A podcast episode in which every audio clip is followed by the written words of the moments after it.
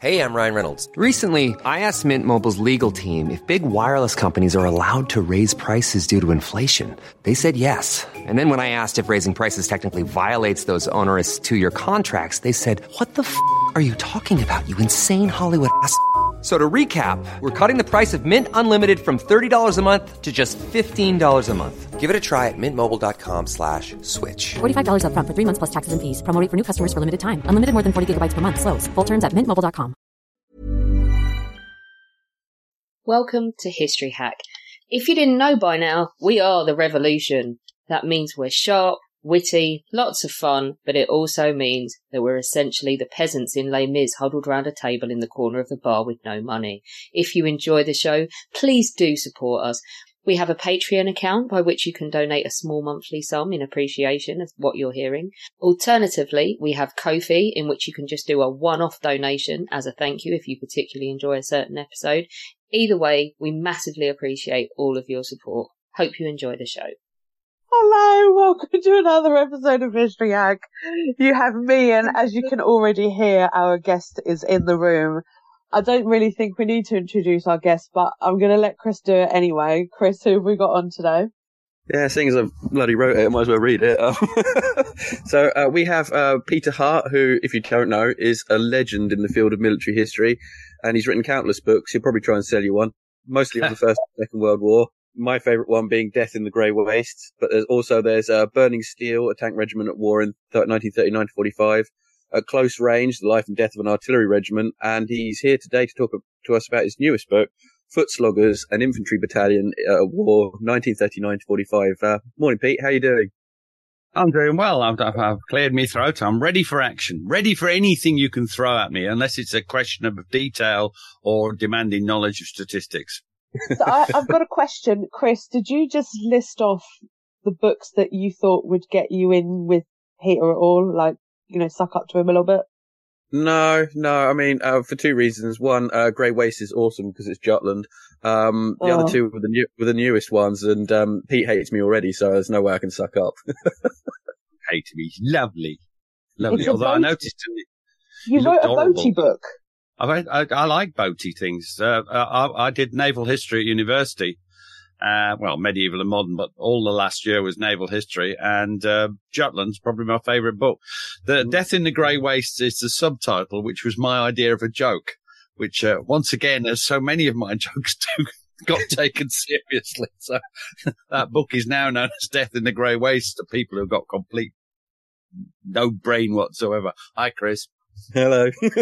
I'm, I'm leaving. I used to work with uh, Chris. I'm leaving the chat, by the way. I'll leave you two to talk about naval things. You're having a little snooze then. No, I'm not going to. I've, I've done two of these podcasts before, and both times Alina fell asleep. I am that interested in a guest, listeners. Even the bloody presenter couldn't be bothered to stay awake, so God help you. Well, Boring Pete, they call me. well, okay, so enlighten me a little bit then. Why have you suddenly switched? Because all I know you for is World War One shizzle, right? That that's what you do for me in my brain. I think you'll find it's called the Great War amongst the cognoscenti.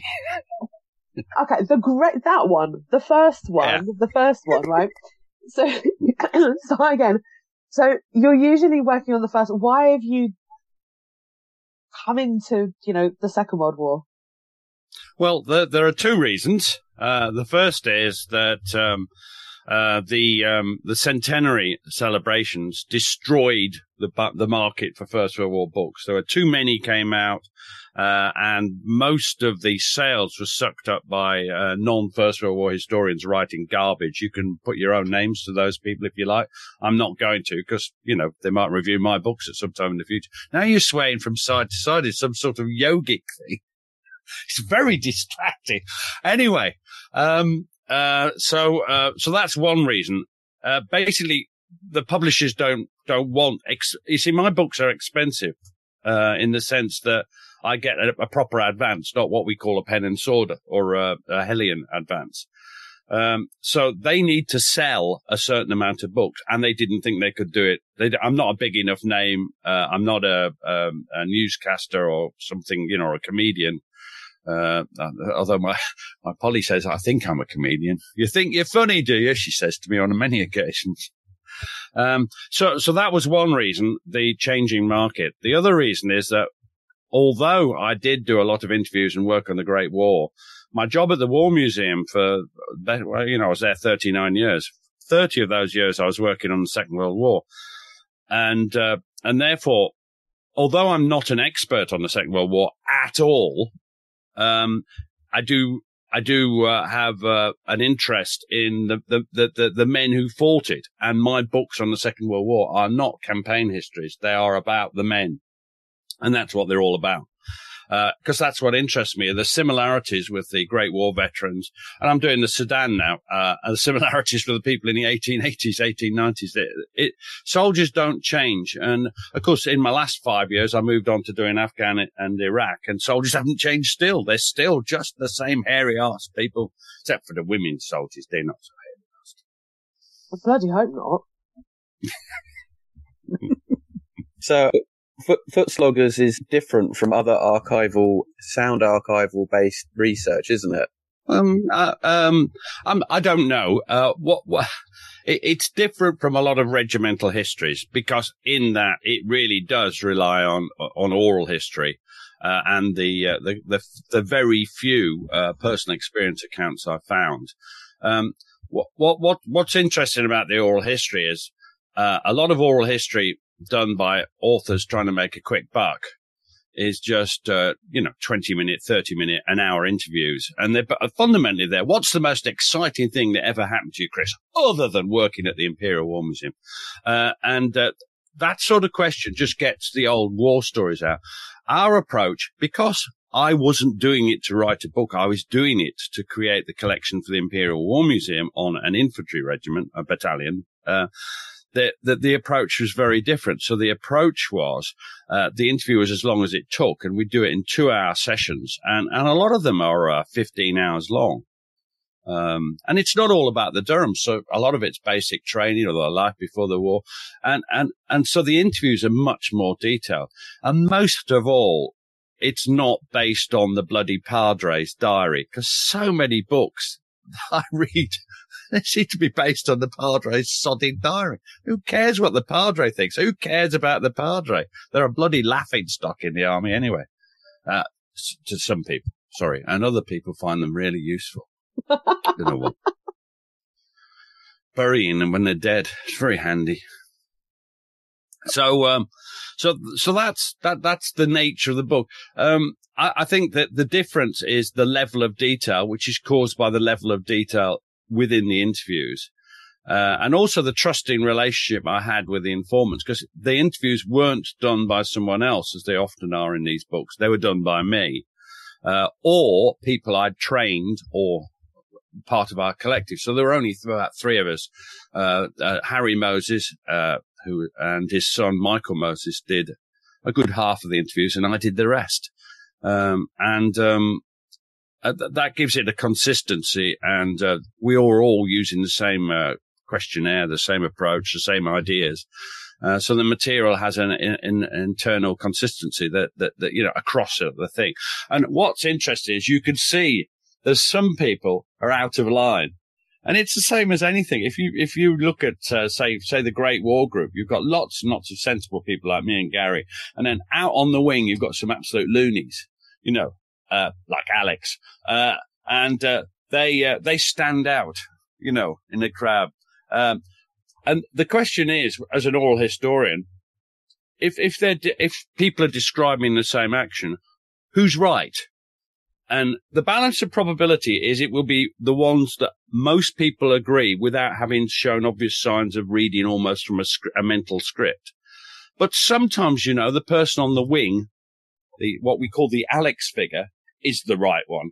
And they're the ones who actually say what really happened. Uh, so as with everything, you can't tell. For instance, Chris said that he slept on a settee last night. You and I don't actually know he slept on the settee last night, do we? No. Um, and, and that's the, but on the other hand, if he wrote an official report about it, would we know any better? If it wrote it in a diary, would we know any better? And this is the thing about history. It's one of the most interesting things about history. I told you I talk too much, by the way. It's one of the most imp- interesting things is we can never really, really know. All you can get is a balance of probability. And it's the historian's job to, to chart their way through. Now, some people will entirely go with the ones who are extreme in order to make it more sexy and attractive. Not that Alex is sexy or attractive, obviously, but, um, they'll go absolutely mad for the, for that, for that stuff. Do you see what I mean?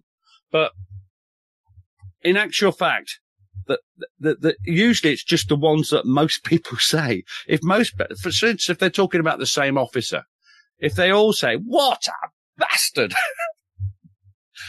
and he himself, who we interview, says, I was lovely and the men all loved me. Which do you think's right there? And the answer is that the bulk of the men who served with him will be right.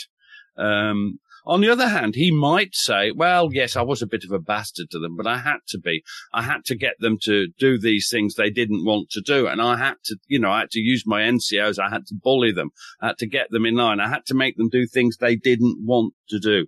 And that's, uh, that's, that's all. It's all part of this making a judgment call. Anyway, I've rabbited on for hours now. Is it nearly the end of the podcast? No, I actually want to bring up a point that, that you bring up, also, which I is accidentally insulted Alex. no, it's fine. Don't worry. We can insult Alex. It's fine. She might not even listen to this, or we'll we'll be all right. But you bring up a really valid point because I suffer with that same issue.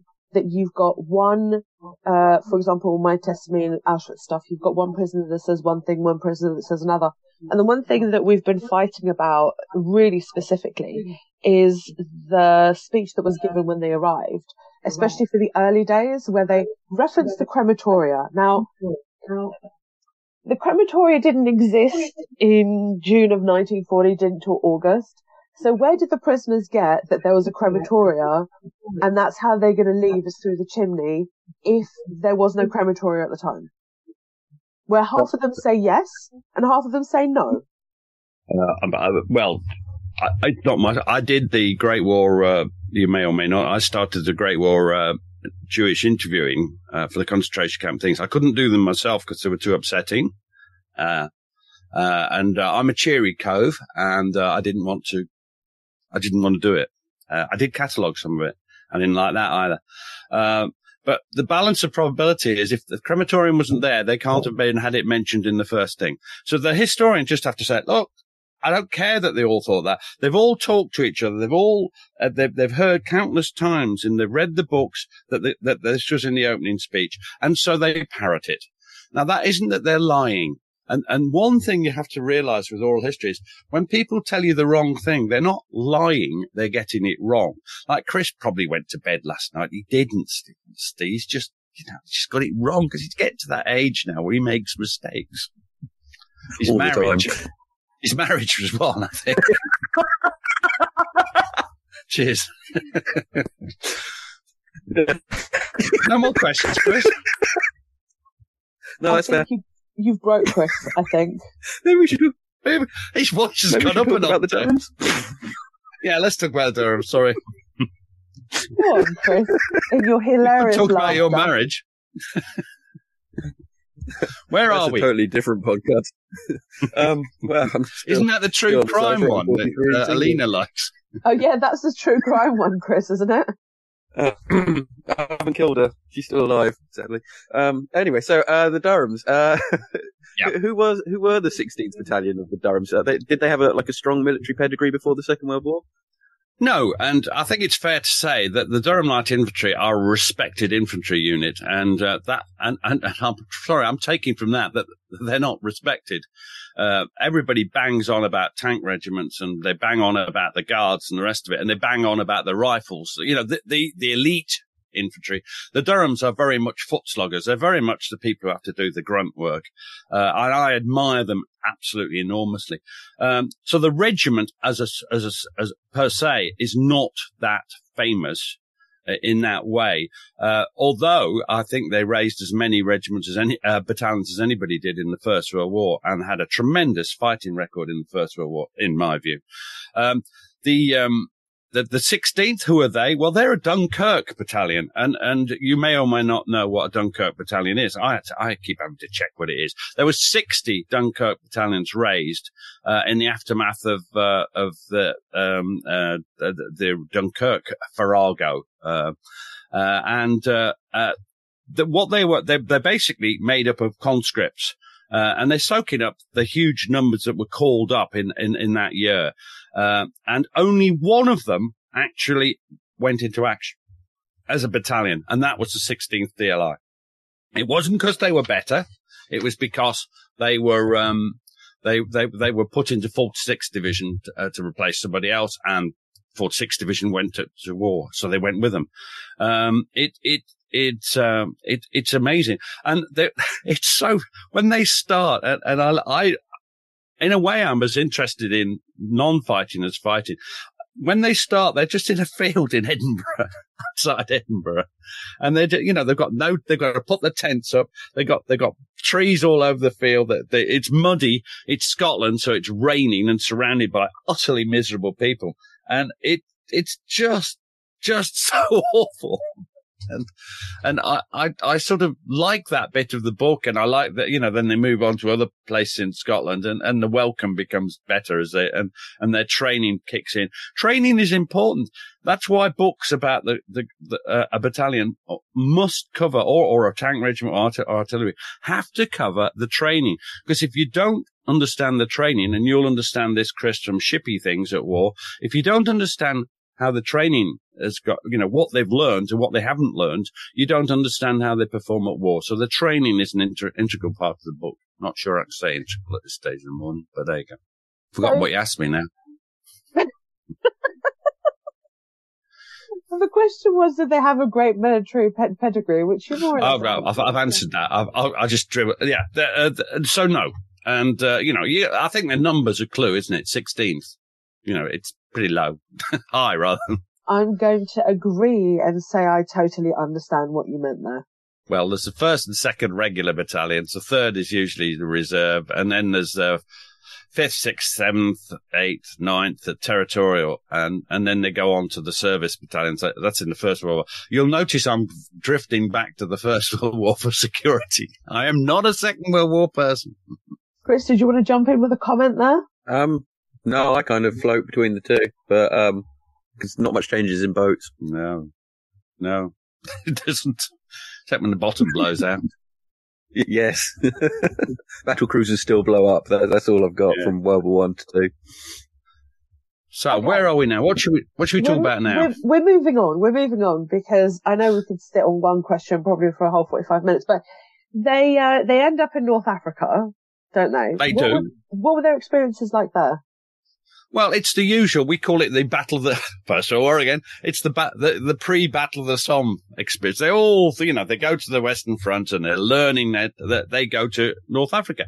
And they're learning their trade and there's, you, you know, it's, it's, they're sort of getting used to the rations. And I find all, I'm always interested in rations. They're setting up the, the B echelon, the rest of it. And they go to a place called Sejanane. Uh, it's, it's, a railway town, a uh, little, it's more a village than a town.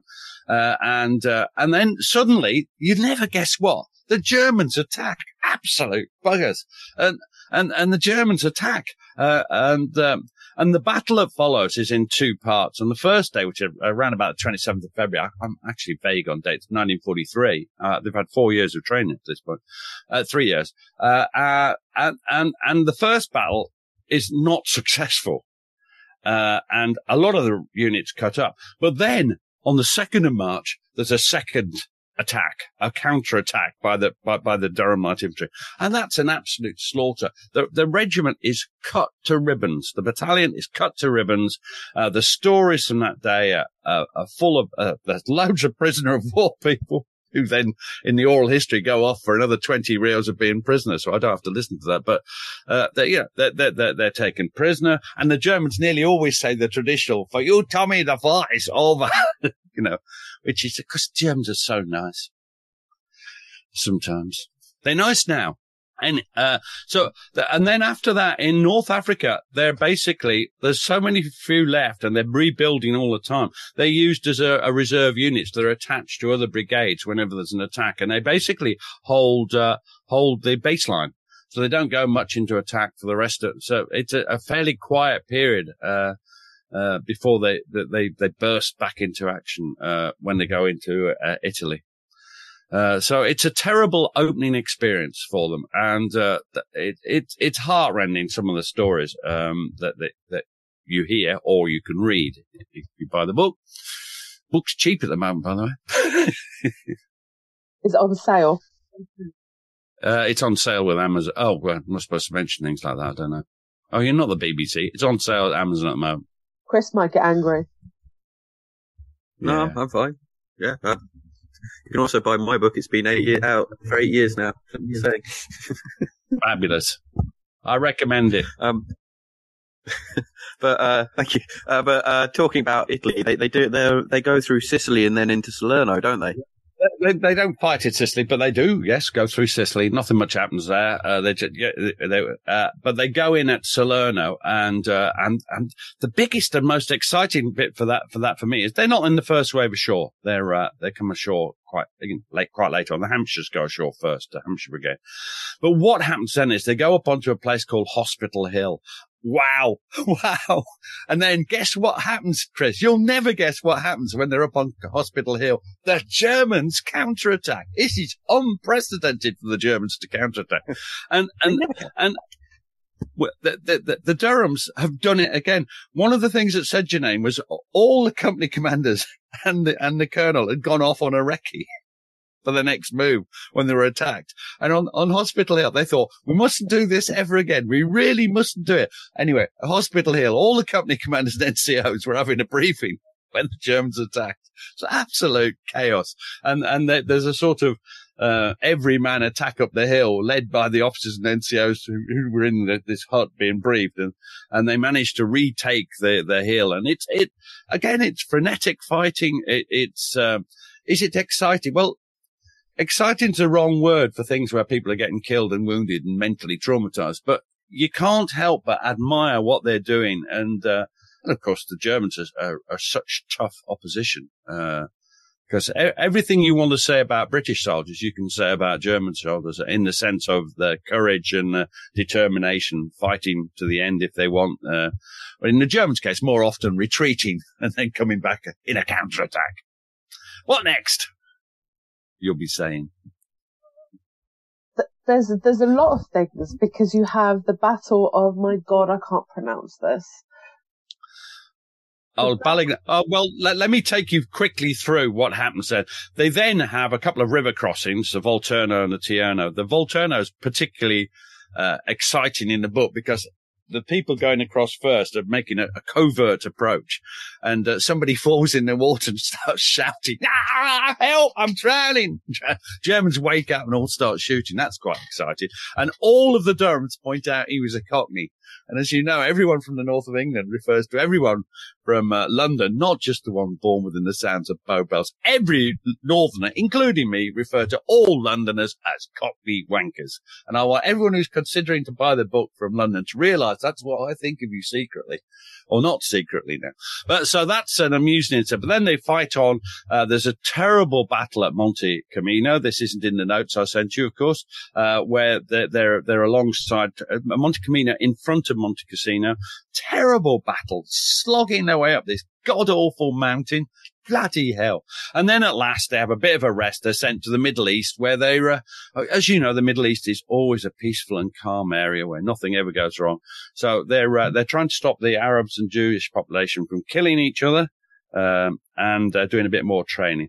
Then they go back to Italy, put back on the other side, the Adriatic side, and then begins a series of battles through the Gothic line and through every other bloody line the Germans uh, uh, put up. And they, there's just, it's just river, valley, river, valley, river, valley, river, valley, ridge, river, valley, ridge, river, valley, ridge, ridge, ridge, valley, ridge, valley, ridge, valley, valley, ridge, ridge, ridge, bloody valley, bloody ridge, bloody, and they get so fed up because every time the Germans are on the ridge in front of the sodding valley and, um, every time, and, and in almost every battle, the Germans just, there's no denouement because the Germans fight, kill, fight, kill. And then when it's getting tough, they fall back to the next ridge. And it's, it's a murderous business. Uh, and that, that, the, the battle you're thinking of is the Battle of Balegnano Ridge. I can't say it either, but that's how I say it and I'm the historian, so everybody believes me. Uh, the Italians probably Balegnano spur or ridge, and and that's uh, a fantastically ex- it's it's just it's just amazing. And what we've got in that account, I'm not going to go through it in too much detail because we've already used half our three quarters of our time. Um, what I like about the, the accounts there is I have B company ordered to do it, a chap called Laurie Stringer, Major Laurie Stringer, who I interviewed we interviewed all the company commanders. They were still alive. They're all dead now. And uh, he decides to go straight up the spur, uh, up, up, up the road, frontal attack. It's not his decision. Sorry. It's the colonel's decision. Major Dennis Worrell. Up, they're going to go. And it's a frontal attack. And he sends another chap down as Lieutenant Russell or Winkler, because he's so successful at winkling the Germans out of various defended positions, round to the right. And, and they go up this hill and all hell bloody breaks loose.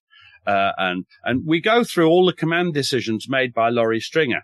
Uh, so, you know, he's going up there under heavy fire. So what does he do? Uh, he sends a, a, a, group out to attack, uh, um, uh, um, a machine gun. He thinks it's on the right. Turns out it's on the left. He, he, he, he, brings down artillery fire in support. He's doing this, that, and the other. Meanwhile, poor old Laura, Laura, uh, Russell Collins is attacking up towards the church, swinging around.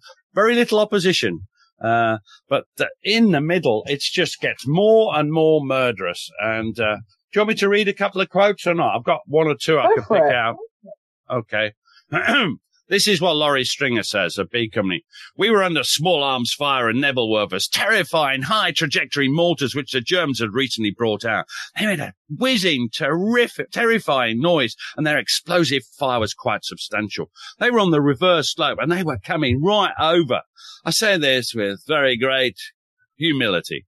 When you're leading men in action, you cease to be concerned about yourself and you are worried solely about your men. To say that I wasn't frightened would be an exaggeration. No human being would be like that in that set of circumstances. But I didn't let it worry me because I was concerned about managing the men I had under command and trying to keep the casualty level, level as low as possible. The job had to be done and I was going to do it to the best of my ability. And, and I, I find that interesting because do you see what I mean? That's the way he thought. And, and I believe him. And, and every sign of it, of it is that that's what he was like. And then just to, to, to go on, the, it, it, I like the integration of the next bit. He orders, uh, uh, this chap called Lieutenant Richard Hewlett, uh, also a B company, to go and get this machine gun. And, uh, and this is what, and, and, and then the next two quotes give a fantastic, uh, there was a machine gun firing towards us from over on the right. Laurie Stringer said, for God's sake, take your men and go and silence that machine gun. He must have gone on. Uh, still on the track as far as I knew. We had to climb up out of the sunken road onto the hill. We were all running, hopefully in the right direction. Uh, there didn't seem to be any way one could per- approach it absolutely direct. The only cover of any sort was on the right. I was making for these small trees and bushes, getting to some cover to get up the bloody hill. I had difficulty in keeping my men together because there were vineyards on it with wires stretching out. People's small packs got caught in the wire. I love that small detail. That won't be in any regimental history. Do you see what I mean? And he goes on, I was concentrating on trying to help them to disentangle them, get them in a state where they could be firing their weapons. This slowed the progress down, but uh, any infantry officer will tell you the most difficult thing in the world is to get your men to fire back once they get fired on. One is inclined to sort of freeze up so you can't do anything. The only thing to do is to fire. It doesn't matter where you fire. Again, this is practical thing. And then he goes on and he gets hit. Um, and he, he's really, really badly wounded. He's smashed. Uh, it goes through his knee joint. He is. It is shot to bits. And at this point, um, uh, Laurie String comes back into the story. Uh, because he rescues Dick Hewlett. And he says this, and this story is confirmed. Uh, he said this, some way down, I almost kicked someone. I saw it was Dick Hewlett. Uh, I, I stopped. I could see that part of his leg had been shot away. He was still conscious and he said, leave me, sir. Leave me, leave me. Leave me. I didn't leave him. I lifted him. I was strong then. I lifted him, put him and put him on my shoulder. I shall never forget. The blood went right the way through my clothing, my vest and onto my body as well. The Germans weren't coming down towards towards us, but they were firing from the top of the slope, distance about 50 or 60 yards. I carried him. He was screaming with pain. I carried him for about 50 yards and he became too heavy. Fortunately, I happened to see my sergeant major and there was an old Italian outhouse there with a door. I put Dick Hewlett down on the ground. We lifted him onto this barn door and carried him back to the start line. And then a last quote, which provides the humorous finish for me. And this is Hewlett. He says, I don't know how long it was before Major Stringer and Company Sergeant Major Clark came up. I might well have been unconscious. I can't remember if I said leave me. Shock, I suppose. I must have been mad if I said that. Brilliant. I love it. And then he goes, they had difficulty carrying me because I was in such agony with any movement of my leg. Uh, they tied these legs together, blah, blah, blah. The only thing I remember then is getting to the regimental aid post where I was lying on a stretcher with the best intentions of the world, Padre Meek, this is what I said about Padres, poured scalding hot tea all over me as a blessing and a comfort. It was too hot. it went all the way down my front. Now, those, those quotes just interact. And there are points. I mean, the bit about when Laurie Stringer talks about the blood coming not only through his uniform and his vest, but onto his body. And you get the idea. And, and the fact that, the, you know, Hewlett backs up his story. I, I, I think, and that's what the book's about. That's what I want to do. I like, do you know a film where the, the cameraman cuts from perspective to perspective to tell a story? And that's what I want the book to do. I want you to be in seeing the incident through different eyes and cutting between them so you get the whole story. Um, but there you go. Sorry, I blathered on for hours there. no, absolutely. I completely agree. I, I, do the same. I try and write the same way because I think the individual's experiences, because uh, like you said, with the official histories and the regimental histories, and then B Company went over the hill. There were 30 Germans. They overcame them by doing X, Y, Z. Having that individual, this is what we've done. This is how I felt. This is how I got injured. Makes it makes the story that much more interesting. That much more interesting. I, th- I think absolutely, Chris. I, I entirely agree, and uh, that's why your books are so brilliant as well.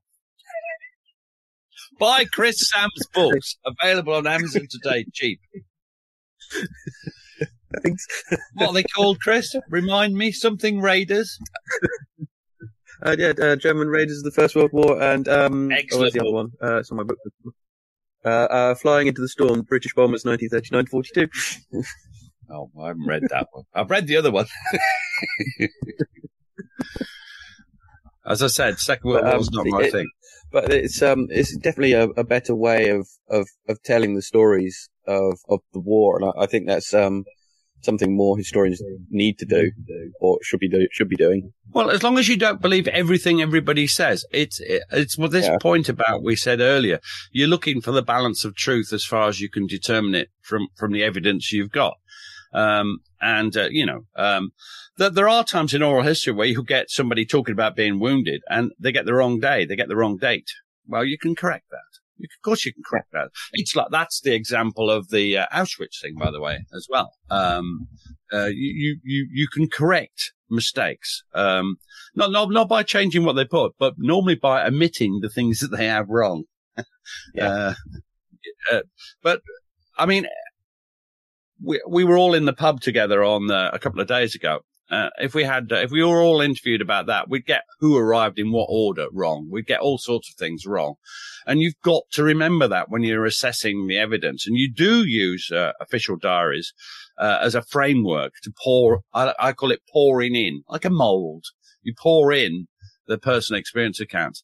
And, and often you can tell when the official diaries lie, because official diaries, uh, the, the war diaries are often just uh, to exculpate the people in charge. This was a dis- the thing, the Balignano, Balignano, no, I can't say it. Balignano Spur is a disastrous plan produced by the colonel.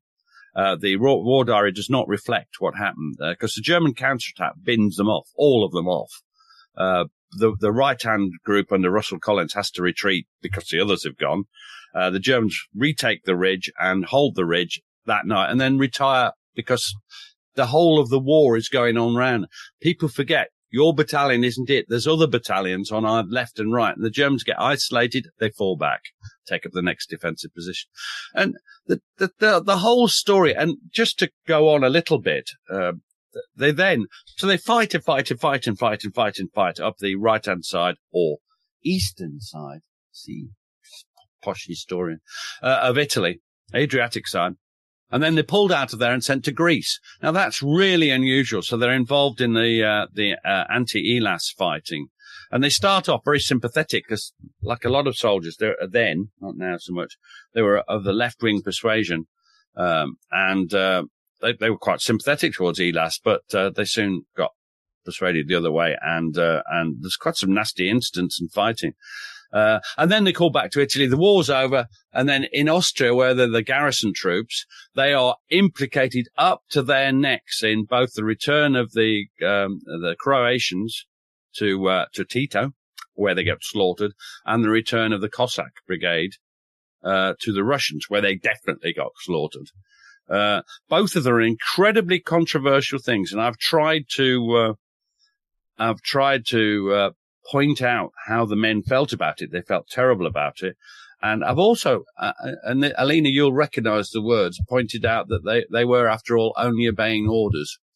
So they didn't like it, but they still did it. And, um, th- those two things are still controversial to this day. In the book, I, I, I do bend around it as far as I can, but I have to point out that that is the case. They did do it. They were ordered to do it and they did it. Uh, and it was a terrible business what went on in Austria, both the Croatians and the, the Russian Cossack brigade. I'm not saying that they're, they're innocent people because I'm not sure that the Cossacks and the Croatians were innocent, but they certainly didn't deserve that. And then they're all demobilized and the battalion ceases to exist. And, uh, that's it. Laurie Stringer writes a little tiny book, which is basically the war diary. And, um, and that was it until we started this project back in the uh, mid eighties bit of a sad ending, really. You'd they always think, are. You'd think he'd be a little bit more fighting. Like, for example, some of the Polish battalions, when they get demobilized, it's that's, that's it. Thanks. Bye. Good luck. See you later. And you're like, where is the help? Where is the support? Where is the, uh, the aid? And none, none of it happens. They're just like, thank you. You're demobilized. Goodbye now. That's exactly what happens to the British. Uh, 16th Battalion is demobilised. There, there, there's there's no bye-bye parade. They are sent home as individuals. The the the demobilisation system uh, gradually there's less and less. They become company size, and then uh, uh I think Vizard's the last uh, officer. He switches the lights off, closes the office door, and goes home, and that's it. And th- they um, they formed a regimental association because they felt that they needed to reflect and to join together. And, and, and the regimental association, it was still going strong. The, the, the, uh, battalion association as well as the regimental. There's two. Um, it was still going strong until, oh, just like in uh, Austria, one by one, they all die and finally the light's been switched off. I know of, I can't think of any of the DLI, uh, 16th battalion left alive. Um, uh, well, they, would be very old now. They're also northern working class men, a lot of them, although they didn't remember the Second World War policy from the Somme, uh, the experiences of the Somme. They are from various parts of the country. So uh, they're about a third Geordies or, or from Durham and Northumberland and, and two thirds from other places, but they retained a Durham characteristic. All the jokes about, I, I can't, hear. there's quite a few saying, I thought they were Polish. so, I just heard this gobbledygook language with that cheery inbuilt racism of the British. Bloody Poles. Everybody's, no, everybody's Polish those days. Even UNRRA, yeah. when they were trying to decipher who were Poles, Russians, Ukrainians, Belarusians, Latvians, no, they couldn't decide. All Poles. They're all Poles. That's it. Bye. That's it. We'll send you back to That's Poland. It.